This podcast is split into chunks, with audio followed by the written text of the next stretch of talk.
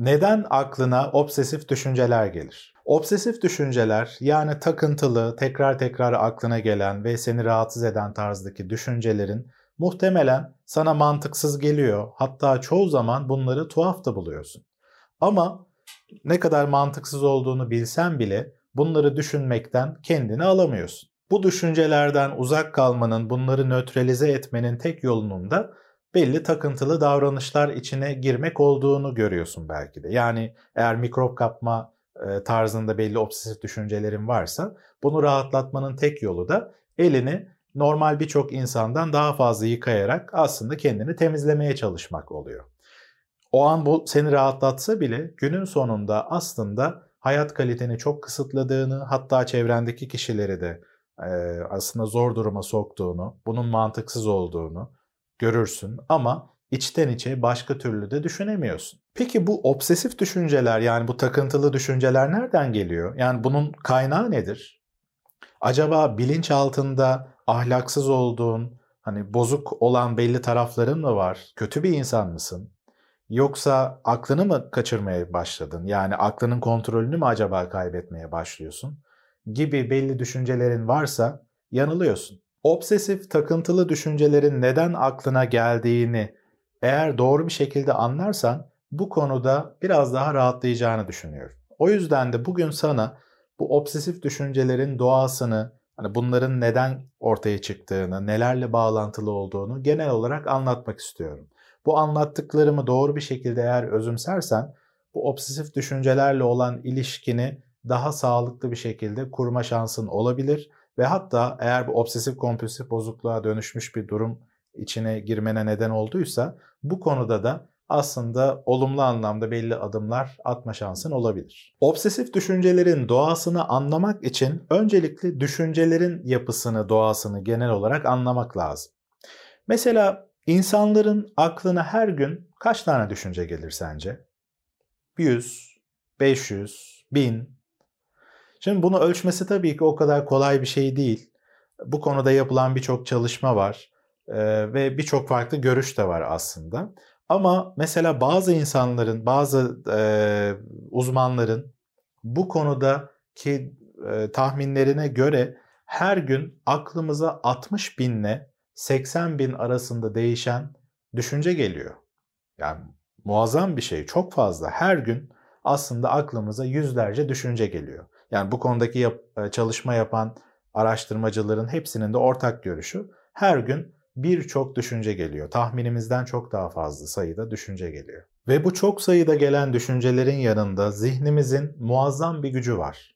Farklı şeyleri bir araya getirerek yeni düşünceler yaratabiliyor. O yüzden de aslında zihnimizde yüzlerce düşünce oluşabiliyor. Çünkü iki farklı şeyi bir araya getirerek yeni şeyler yaratabiliyor. İnsan olarak da bizim doğadaki gücümüz aslında bununla alakalı. Farklı şeyleri bir araya getirip yeni bir şey yaratabilmek. Bunu niye anlatıyorum? Çünkü obsesif düşüncelerin yapısını anlamak için bunu öğrenmen önemli. Çünkü zihnimizin bu muazzam gücünün belli yan etkileri var.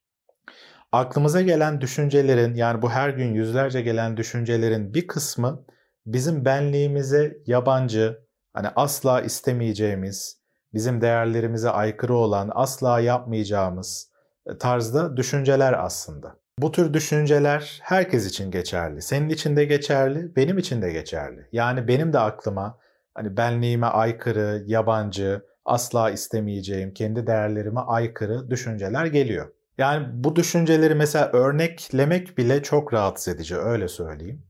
Ve açıkçası itiraf edecek olursam benim de aklıma bu tür düşünceler gelmiştir ve bundan sonra da eminim ki gelecektir. Zihnimizin çünkü böyle doğal bir yapısı var. Peki ben nasıl rahat edebiliyorum? Yani eğer benim de aklıma bu tür düşünceler geliyorsa ya da çevrendeki insanlar, hani onların da eğer akıllarına geliyorsa bu tür düşünceler, ne oluyor da hani onlar rahatsızlık duymuyor da sen rahatsızlık duyuyorsun?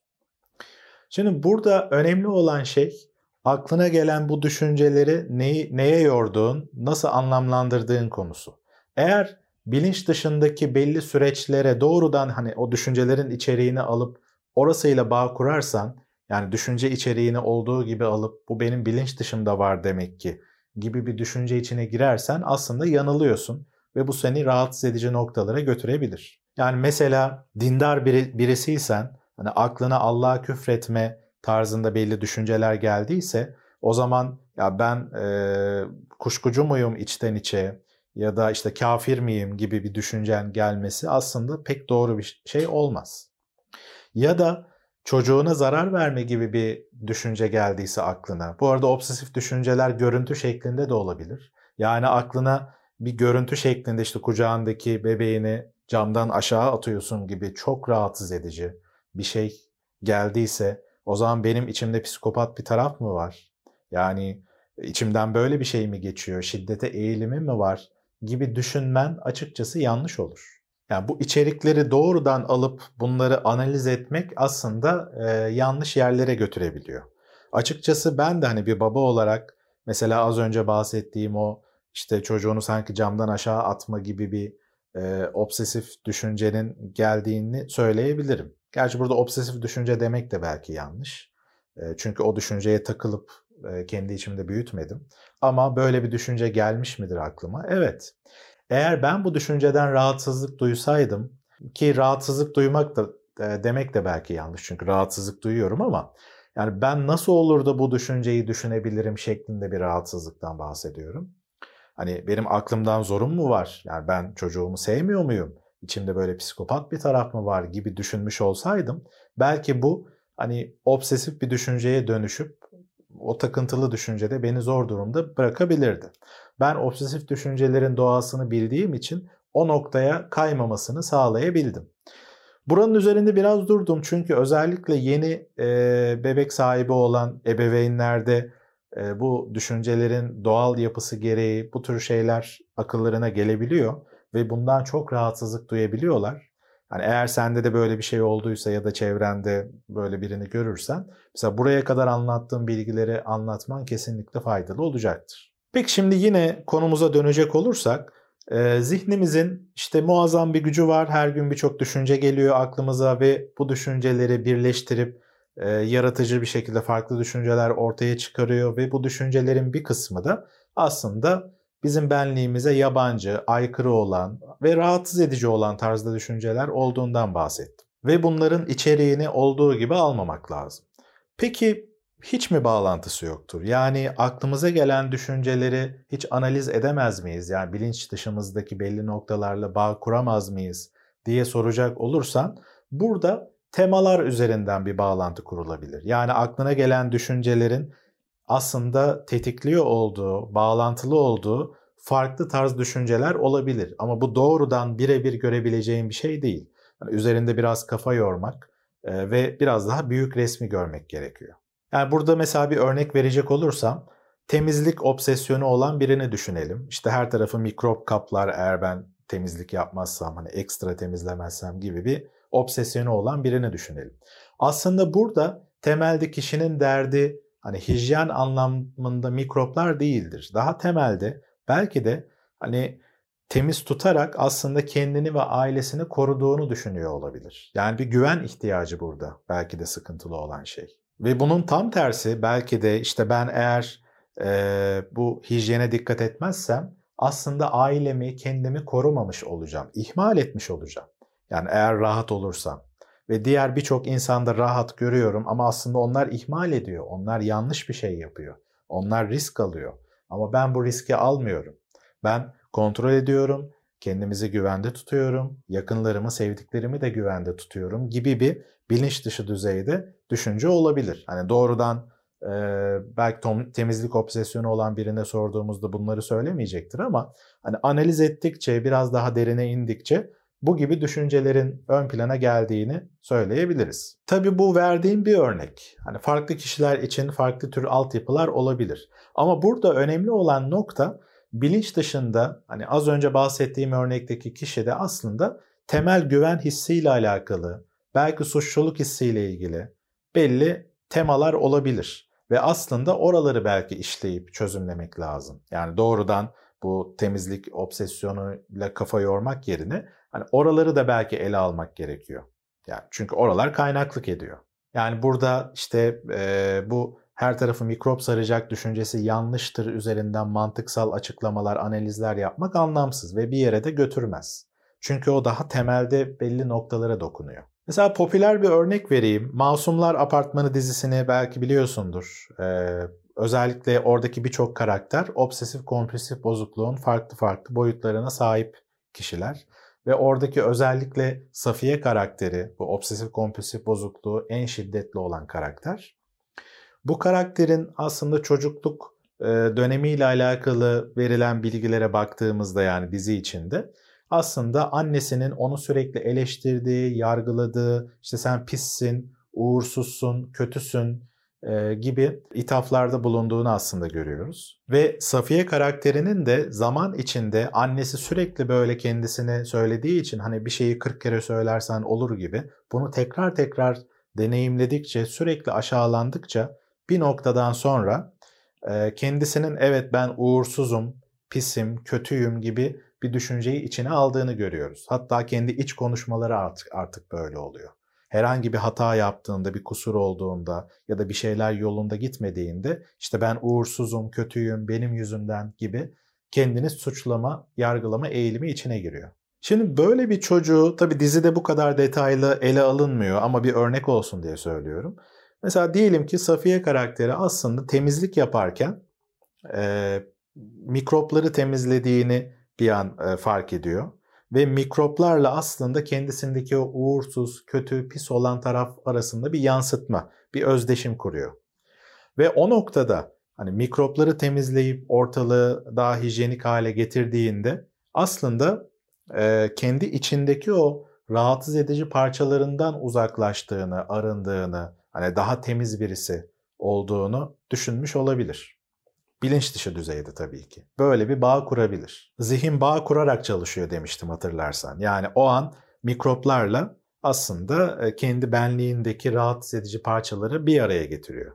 Ve o noktada işte temizlik yapıyor olmak, içindeki o çok derindeki, temeldeki yoğun rahatsız edici duygulardan belki o an kurtulmasını sağlıyor. Yani o duyguları daha doğrusu hissetmemesini sağlıyor belki de. Tabii hani temizliğin kendisi de somut bir şey. Hani dikkati dağıtan da bir şey bir taraftan. Böyle bir anlam yüklediği için de o an temizlik yapmak aslında onu daha güvende hissettirebilir. Kendisine bakışı daha iyi olabilir. Hani ben temizim, bir uğursuzluk olmayacak. Çünkü ben uğursuz birisi değilim artık. Ve hepimiz güvende olacağız, sıkıntı olmayacak gibi. Çünkü annesi belli talihsizlikler yaşandığında işte sen uğursuzsun, senin yüzünden oldu gibi suçlamalarda, yargılamalarda bulunuyor çünkü. Orada işte o çocuk taraf kendi içinde böyle bir çözüm bulabiliyor zaman içinde. Ve tabii ki bu döngüleri de bir süre yaşadığı zaman, yani o düşüncelere odaklanıp bir taraftan temizlik takıntısı haline de zaman içinde geldikçe, bu bir alışkanlık haline geldikçe, o rahatlamanın etkisiyle birlikte bu bir sendrom haline geliyor. Ve o noktada artık bu döngüyü tekrar yaşadıktan sonra bir noktadan sonra o takıntının kendisi ön plana geliyor. Ve tabii ki o zaman da hayat kalitesi artık kısıtlanmaya başlıyor. Ve orada işte bu hayat kalitesi kısıtlanmaya başladıktan sonra ya ben yanlış yapıyorum, hani kendime de eziyet ediyorum, çevreme de, yani aslında abartmıyor muyum gibi bir düşünce gelse bile orada hani biraz daha kendini geride tutmaya çalışmak aslında çok rahatsız edici olur. Çünkü artık o kalıp oturmuştur ve o yansıtma mekanizması kendi benliğindeki o kadar fazla yansır ki, hani o temizlikle o kadar bağlantı kuruyordur ki daha farklı davranmak tekrar o bastırdığı duyguların, bilinç dışındaki o rahatsız edici materyalin ortaya çıkmasına neden olabilir. Böyle olduğu zaman da tabii o bunaltı hissi, rahatsızlık hissi geliyor ve tekrar bildiği yolu, takıntılı davranışları aslında kullanmaya başlıyor kişi. Ve o zaman da tabii ki sorun iyice katmerleniyor. Şimdi burada sadece bir örnek olarak verdim. Yani doğrudan bu temizlik takıntısında demek ki böyle oluyormuş gibi alma. Yani dizideki Masumlar Apartmanı dizisindeki karakter de farklı şekillerde de yorumlanabilir. Yani burada öğrenme süreci de var tabii ki. Çünkü kendi annesi de aslında temizliğe çok fazla dikkat eden birisi. Sadece bir örnek olsun diye verdim. Zihnin o bağlantı kurma mekanizmasının bilinç dışındaki tetiklenmelerle nasıl bir ilişkisi oluyor diye. Şimdi buraya kadar tabii ki psikolojik etkenlerden bahsettim. Yani takıntılı düşünceler neden geliyor, nasıl devam ediyor konusunda. Ama tabii ki şimdi düşünceler dediğimizde beyin doğrudan devreye giriyor. Yani beyin organından da bahsetmek gerekiyor biraz.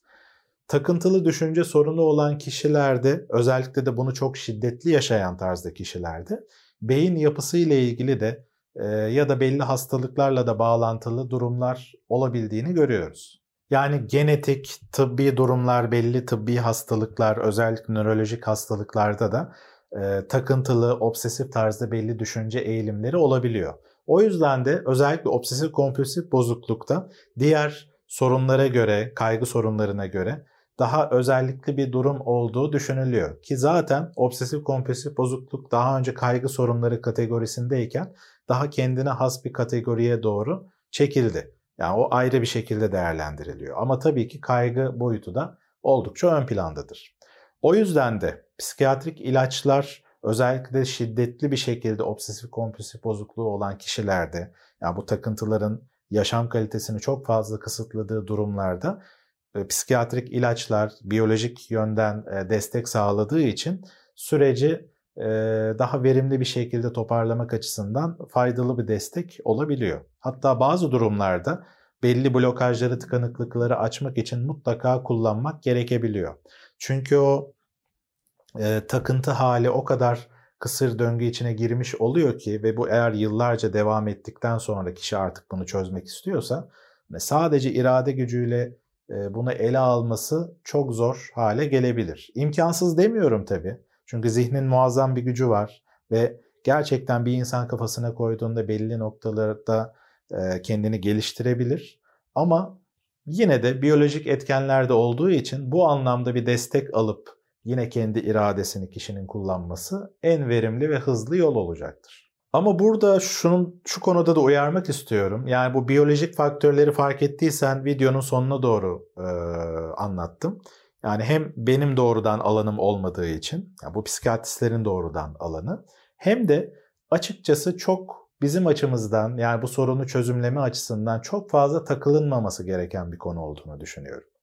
Yani bu konuyu analiz etme konusunu hani psikiyatristlere bırakabilirsin tabii, ama senin çok fazla bu konu üzerinde durup işte bende biyolojik bir hastalık var, demek ki bak biyolojik boyutlar varmış, o zaman benim yapabileceğim bir şey yok gibi bir pozisyon içine girmen seni aslında karamsarlığa götürebilir. O yüzden de bu tür bir düşünceyle yaklaşmak açıkçası pek doğru değil. Böyle bir eğilim olabiliyor ne yazık ki. O yüzden de mesela insanlar işte doktora da gidiyorum, ilaç da kullanıyorum, hani hastalığıma derman bulmak için gidiyorum ama hiçbir işe yaramıyor gibi bir yakınma içine girebiliyorlar. Bunu zaten ayrı bir videoda ele almıştım. O yüzden de tekrar bir uyarmak istedim. Yani psikiyatrik ilaç desteği almanın yanında, obsesif kompulsif bozuklukta ilaç desteğinin yanında aslında yapabileceğin birçok şey kesinlikle var. Ve kalıcı bir şekilde bu sorunu geride bırakabilmek istiyorsan, yani büyük oranda geride bırakabilmek istiyorsan, mutlaka yapman gereken şeylere dikkat etmen, bir şeyleri güncellemen gerekiyor kesinlikle.